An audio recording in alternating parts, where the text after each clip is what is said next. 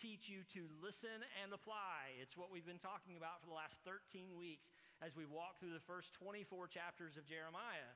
That, that, that God's word has been delivered to his people over and over and over and over again so that they might listen and apply the truth of his word. And if they would listen and apply the truth of his word, and as if we would do the same thing, our, our lives would be so much better. I have laughingly shared with you the, the wisdom that I've shared to my own children that the older I get, the more my dad was right. And if I'd have come to that conclusion earlier, my childhood would have been so much better. And I, my, my kids are both in their 20s now, and I, and I still try to impart to them the importance of, of listen to dad and apply what he's saying to your life. Listen to me before you make that really bad decision that sounds like a good idea to your 20 year old, not fully developed mind. Just listen to me on this one and apply what I have to say to you. It was, it was the same advice that David gave to Solomon over and over again. Listen to my words, son, and do what I tell you to do, and things will work out like they're supposed to. Do, do, are you familiar with that? Do you, do you have something in your mind where you understand where, where someone has said, if you will listen to what I say and do as I tell you, things will be just fine? Many of us have the other side of that, where I have told someone to do something and they said, Yep, I got it, and did exactly the opposite. And they didn't just do it, they did it with, with fervency, right? With, with enthusiasm.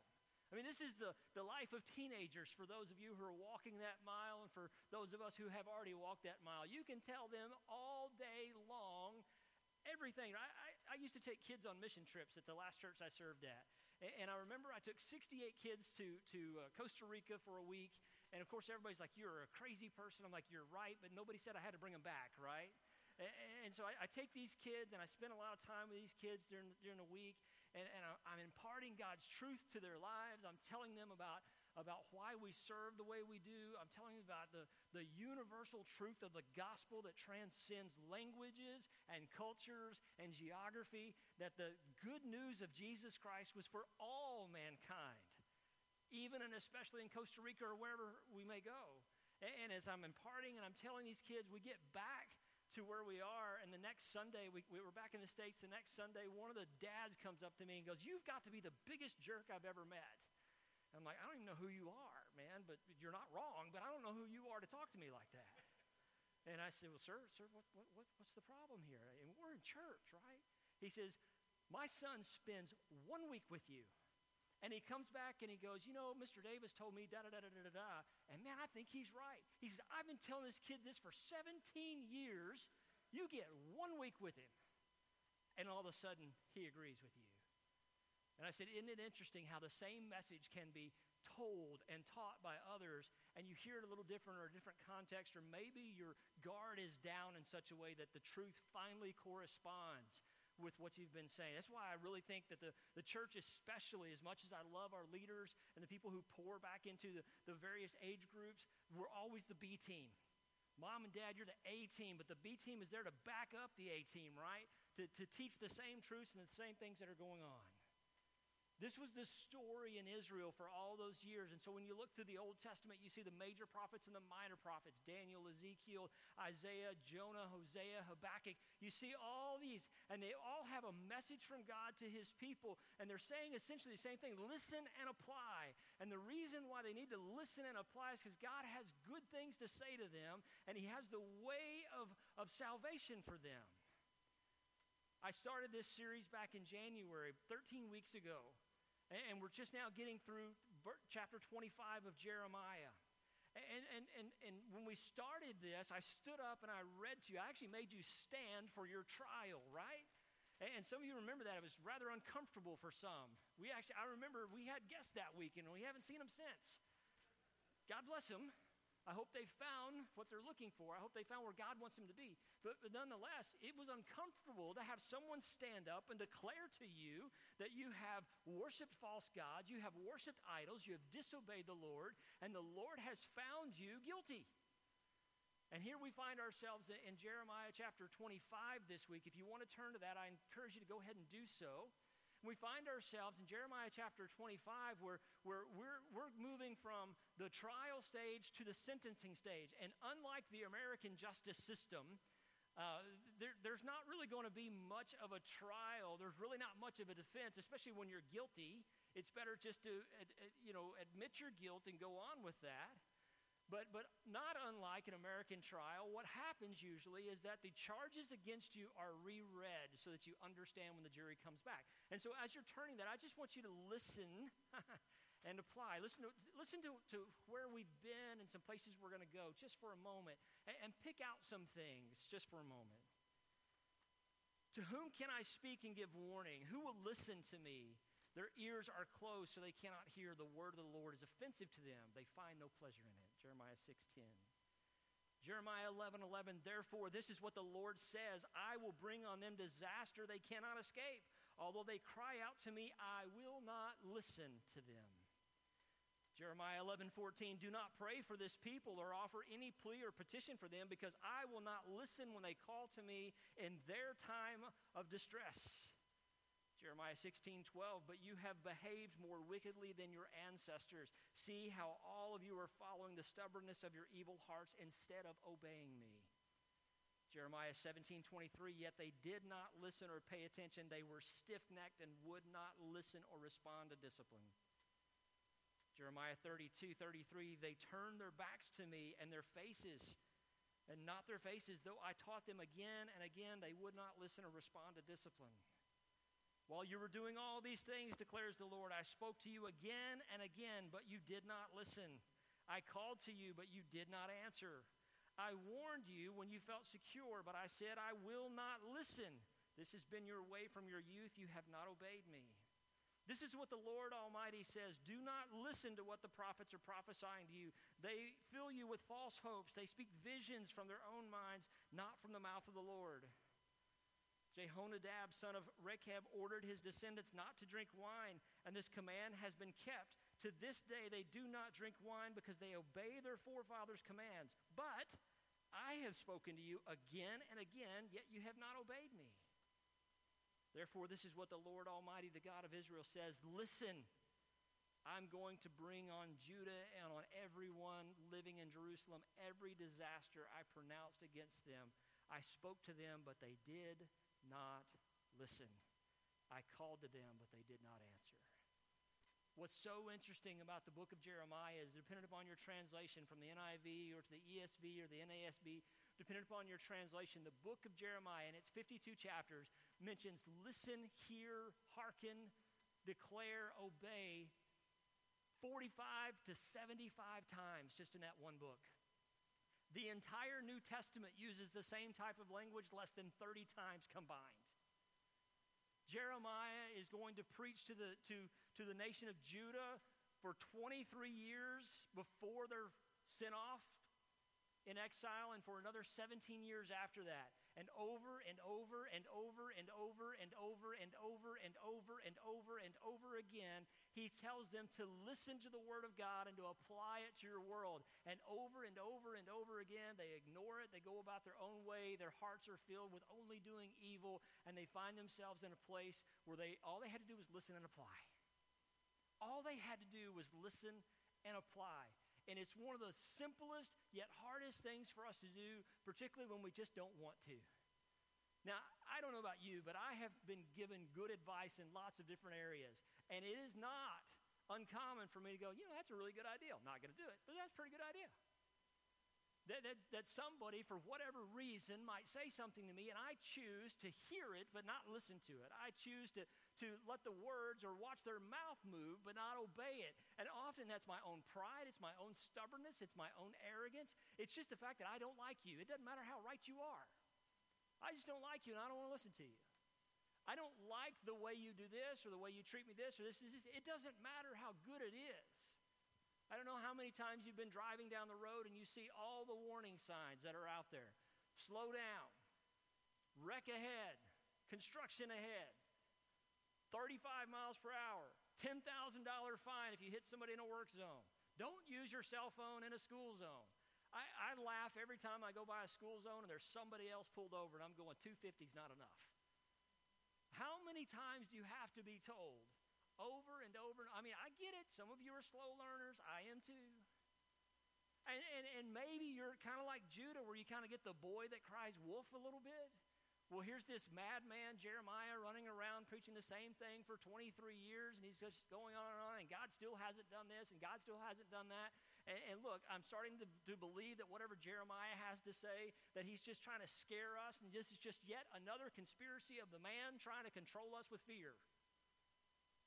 I, I get that. That's human nature.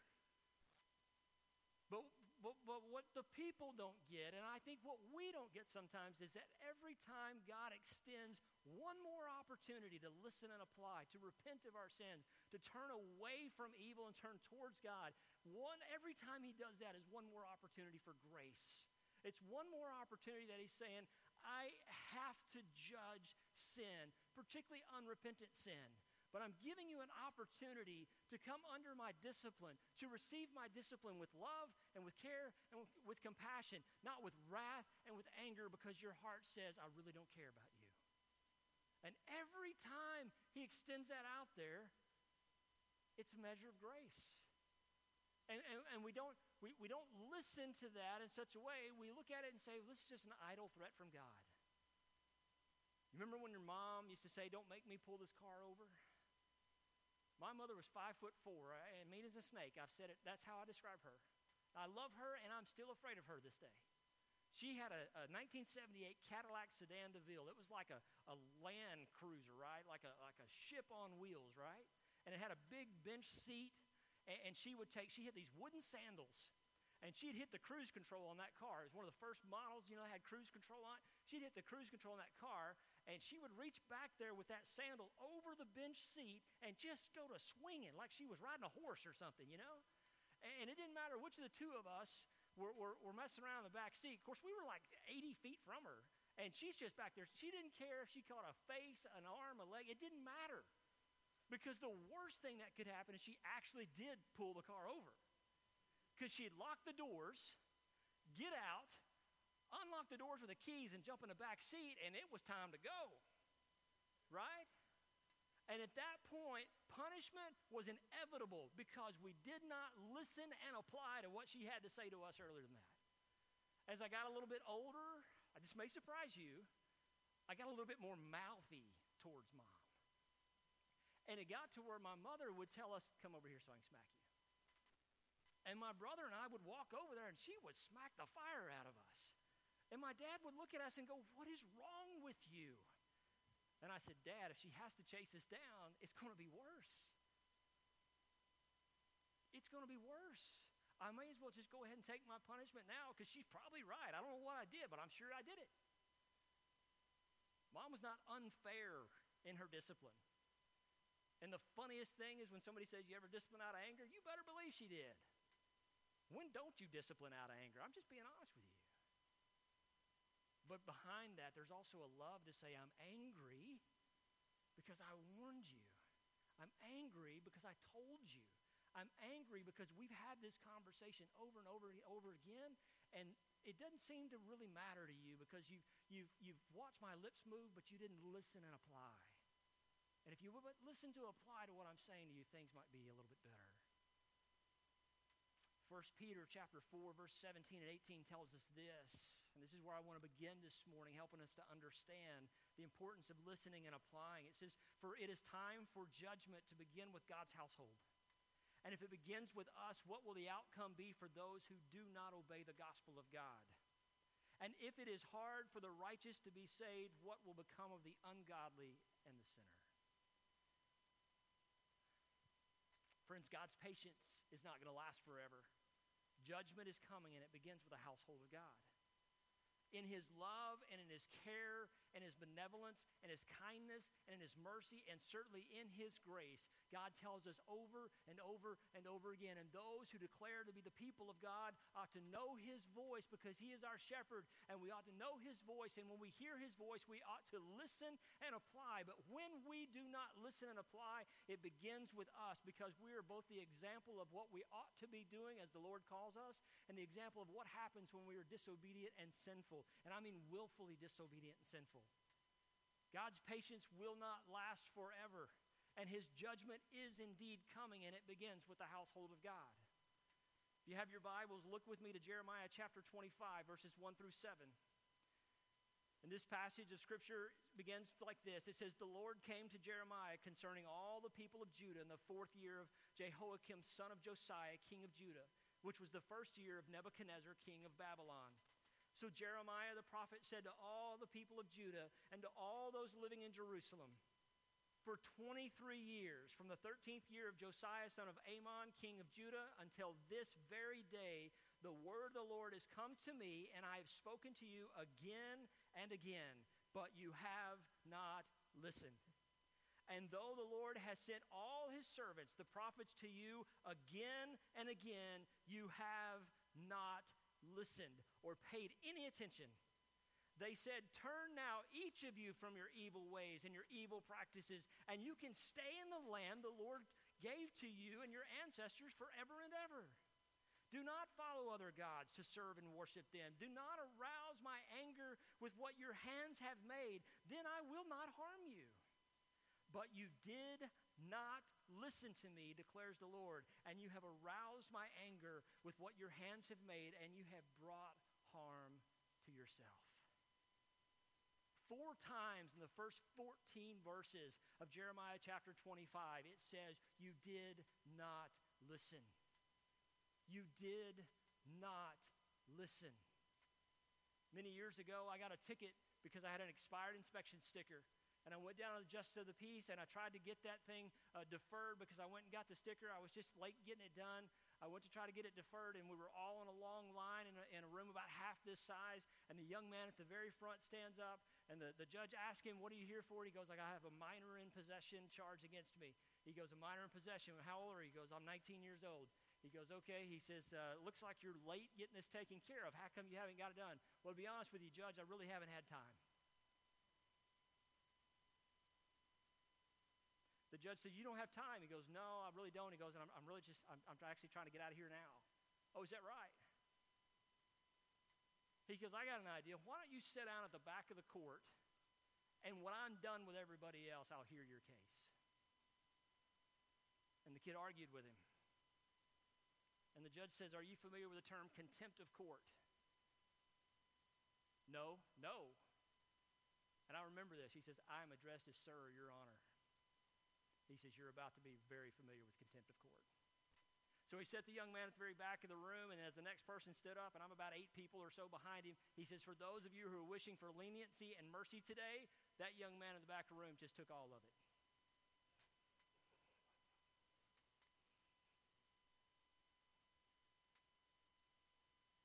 five or six people later, the young man is sitting up in the chair with his feet up in the chair. And, Bailiff, take this young man out. Three days, he got locked up for a minor in possession charge that he could have got deferred adjudicated. But because he did not listen and apply, he ruined it for everybody. Nobody got mercy that day. Nobody got grace that day. Nobody was going to hear any extenuating circumstances because the judge got upset about the young man. But to be perfectly honest, nobody in that room was there because they were innocent. Everybody was guilty and deserved to be in that room today. Everybody. As the prophet Jeremiah declares the word back to Judah and all those four times he says, listen and apply, listen and apply, listen and apply.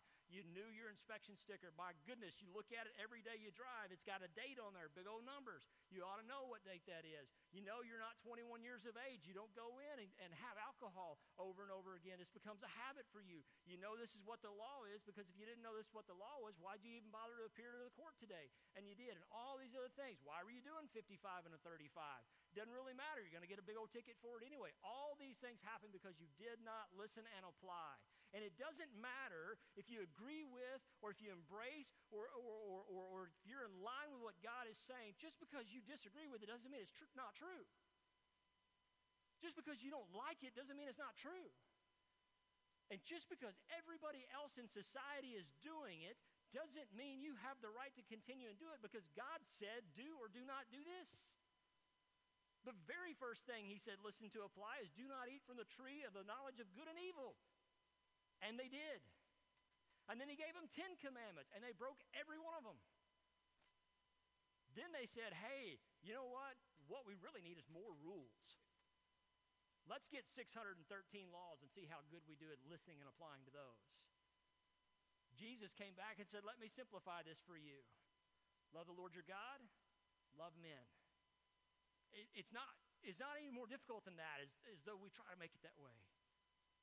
But yet, in the process of all of this, God reiterated to them over and over and over again. And as Jeremiah said, for 23 years, I've been preaching the same message to you, asking you to run back away from your idols, to stop worshiping the things that your hands make, and, and to listen to God and apply. And if you do so, you can live in the land forever and ever. If you do so, you can live in the land forever and ever. As long as you're in my house, under my roof, it'll be my rules. There's nothing wrong with that.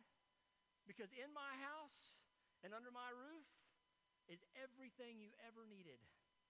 No harm comes to you. Other nations around you look at you and they fear you because of the God you serve. And when you have disobeyed him, when you have disrespected him so willingly and so willfully, and you refuse to listen and apply, and the same message is given to you through Jeremiah, through some of the other prophets, over and over and over again, you find yourself that you're going to be in great trouble.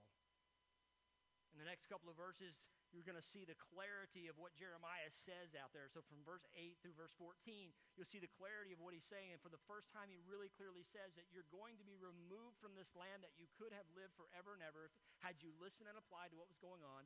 I'm going to judge you because my patience has run out, because you're the example, you're the household of God, and you're going to go to Babylon for 70 years. Now, this is fascinating to me.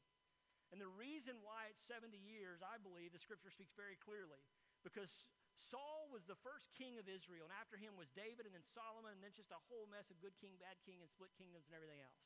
But from the time that Saul was put in as king to the time that they are exiled, 490 years will pass. About 268 years passes in the divided kingdom, but 490 years divided by 7 is 70.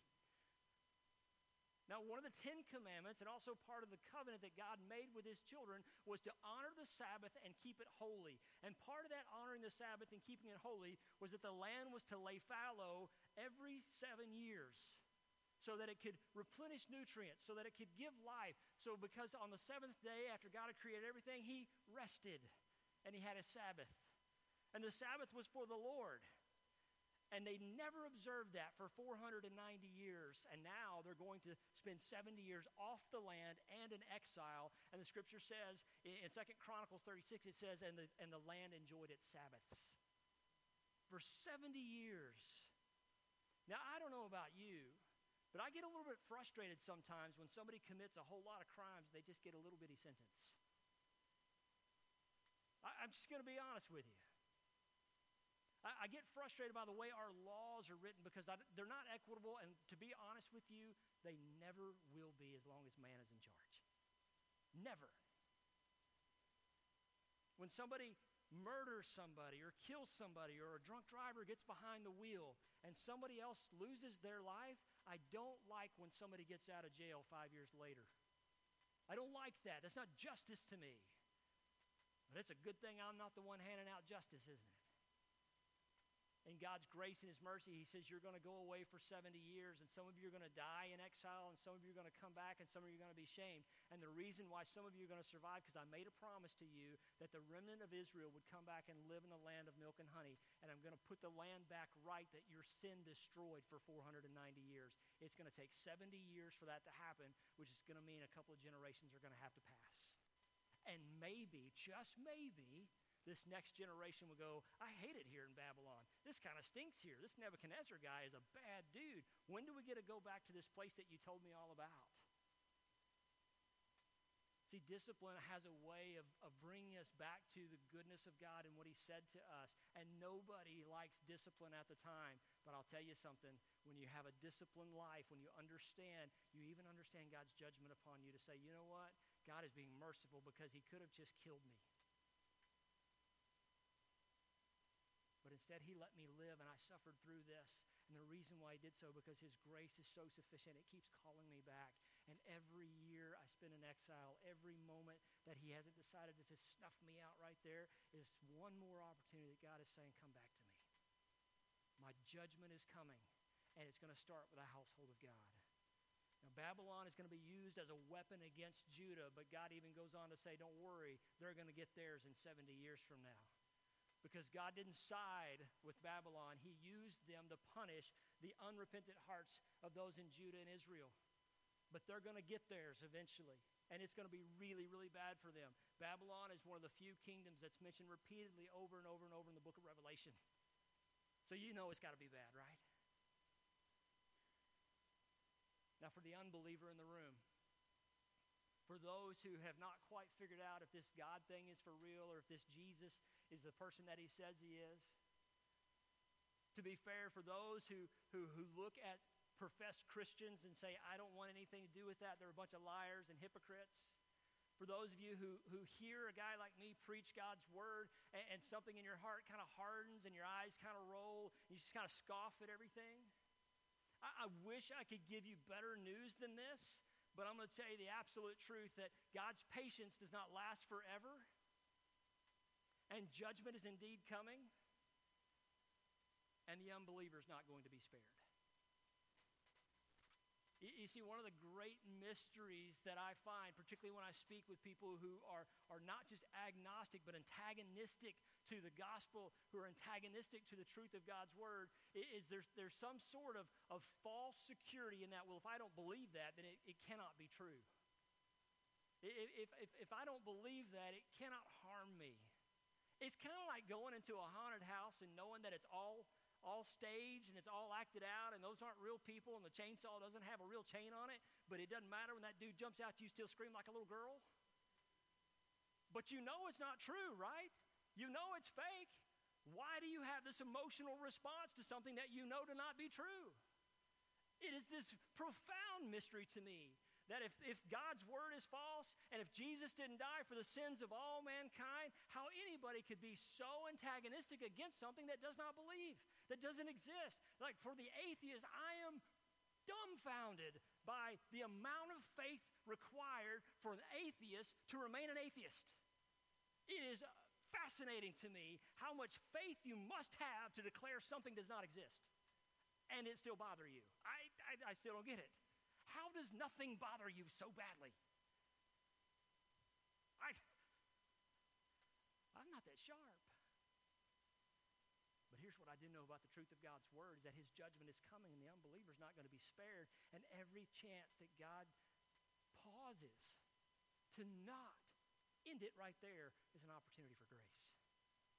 It was 70 years of exile for those in Judah that God was extending grace to them and trying to rebuild them and restore their soul and give them the land of milk and honey back as He promised to His ancestors. But He had to take them out of it because their sin was literally killing the land. And He wanted to give them nothing but good because that's all He gives. And for the unbeliever, however, look with me what Jeremiah 25, verse 15 says. This is what the Lord, the God of Israel, said to me Take from my hand this cup filled with the wine of my wrath, and make all the nations to whom I send you drink it. When they drink it, they will stagger and go mad because of the sword I will send among them.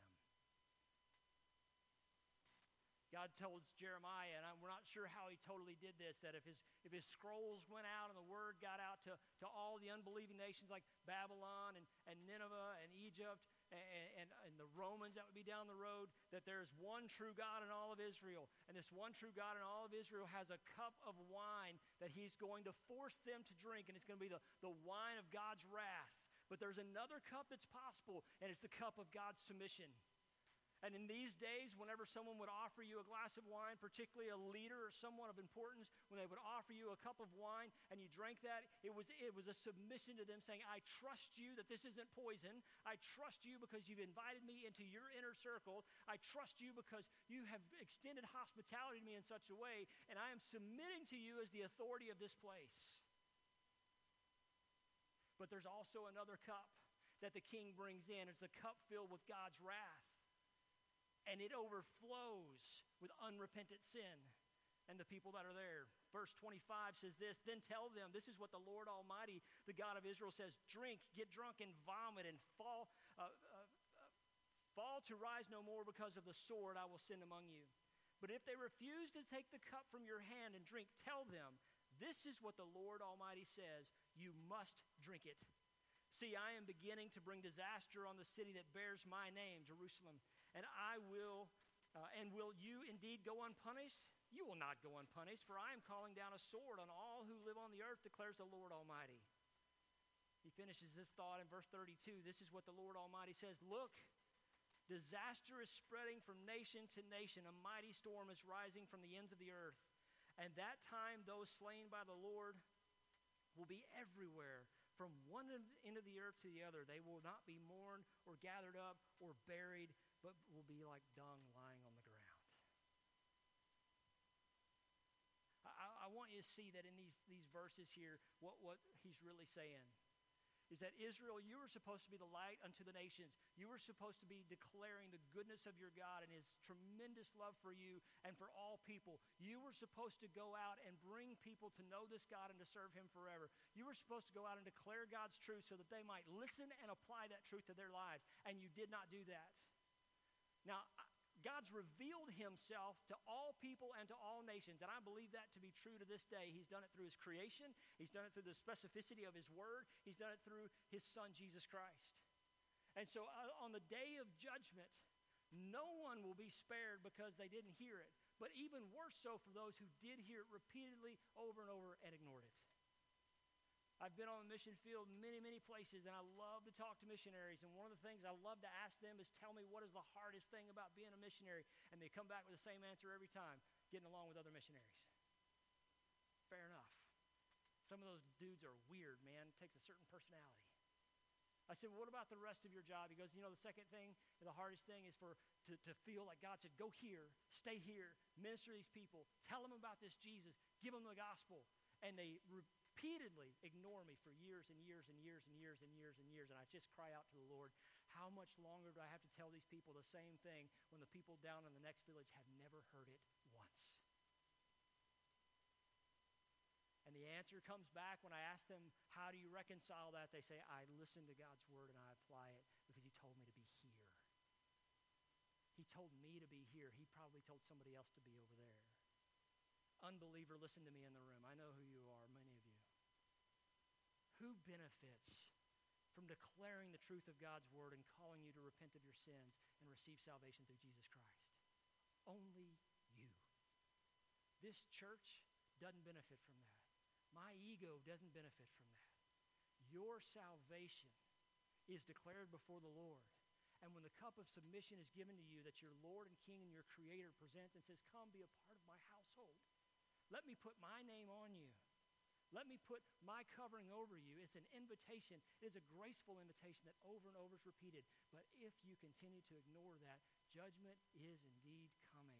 And the unbeliever will not be spared. And the cup of God's wrath will be poured out in its entirety. It will be poured out upon each and every person who rejects the good news of Jesus Christ, who rejects the majesty of the one true God.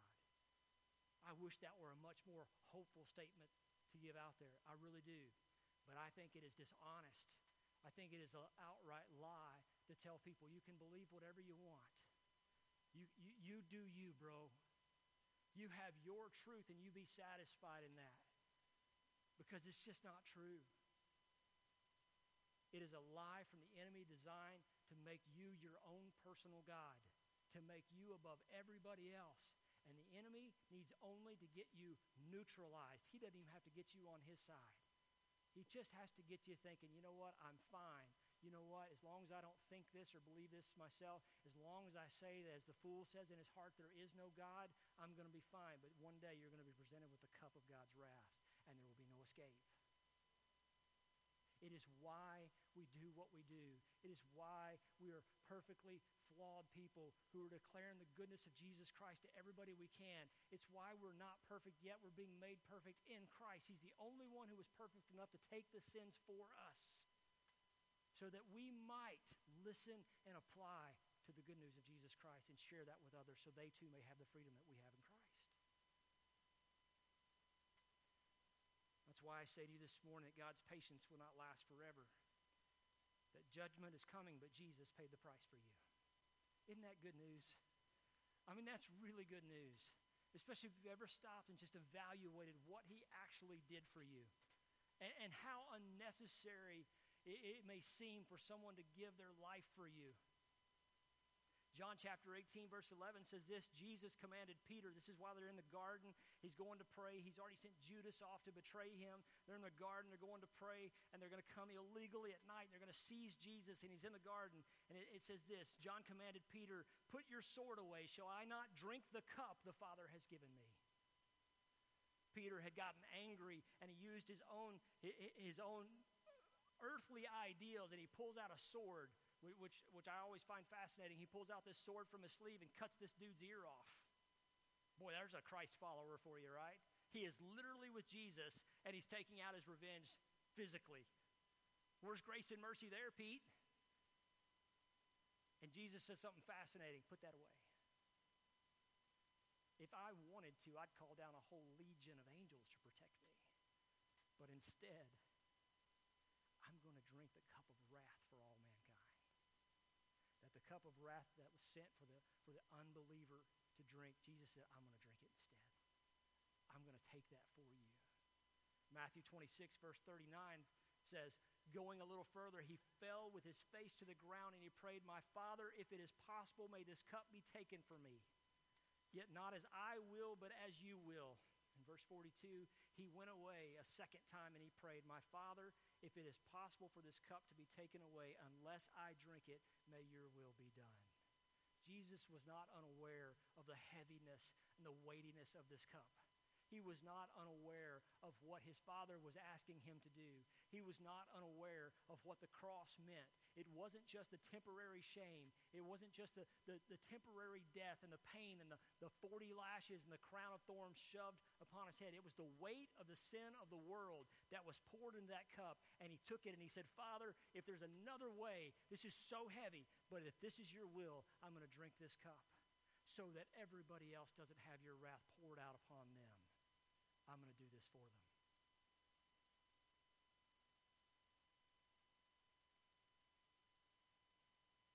Believer, I've been calling you to repent for weeks and weeks and weeks.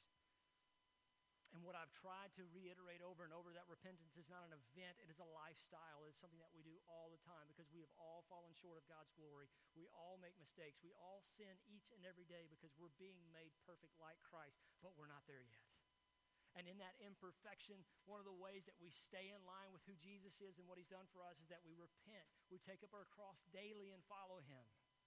We take the representation of that cross and what it meant was an unfair death to a perfect sacrifice for all mankind, and we repent of our sins. And we do so because it keeps us in right standing. We're not withholding anything from our God because He's withholding wrath from us, but He's pouring out His love. His cup does indeed runneth over, as the 23rd Psalm tells us. For the unbeliever, I, I just want to invite you to consider this for a moment. That God's patience will not last forever and that judgment is coming. What are you waiting for? What, what are you waiting for? Where does your pride get you? Where does your arrogance get you? Where does this hardened heart come from? And I, I'm going to warn you. You may harden your heart every once in a while, but it's a scary day when the Lord finally has enough and hardens your heart for you. Because there's nothing like a cup of wrath to harden a heart. There's nothing about having the judgment of God come against you and to feel it's unfair, to feel that the burden is too much, to feel like you deserve better than that. So did Jesus. So did Jesus. And he did so so that you might not have to carry that with you. Jeremiah is going to continue to minister to these people for about 17 more years while he's still in exile. And the reason why he's going to continue to do that is because he's calling out to the people who are exiled outside of their land, outside of the land of milk and honey, who have all these crazy gods that are being forced down their throats all day long. He's going to continue to, mess, to, to minister to them because he's asking the same question What are you waiting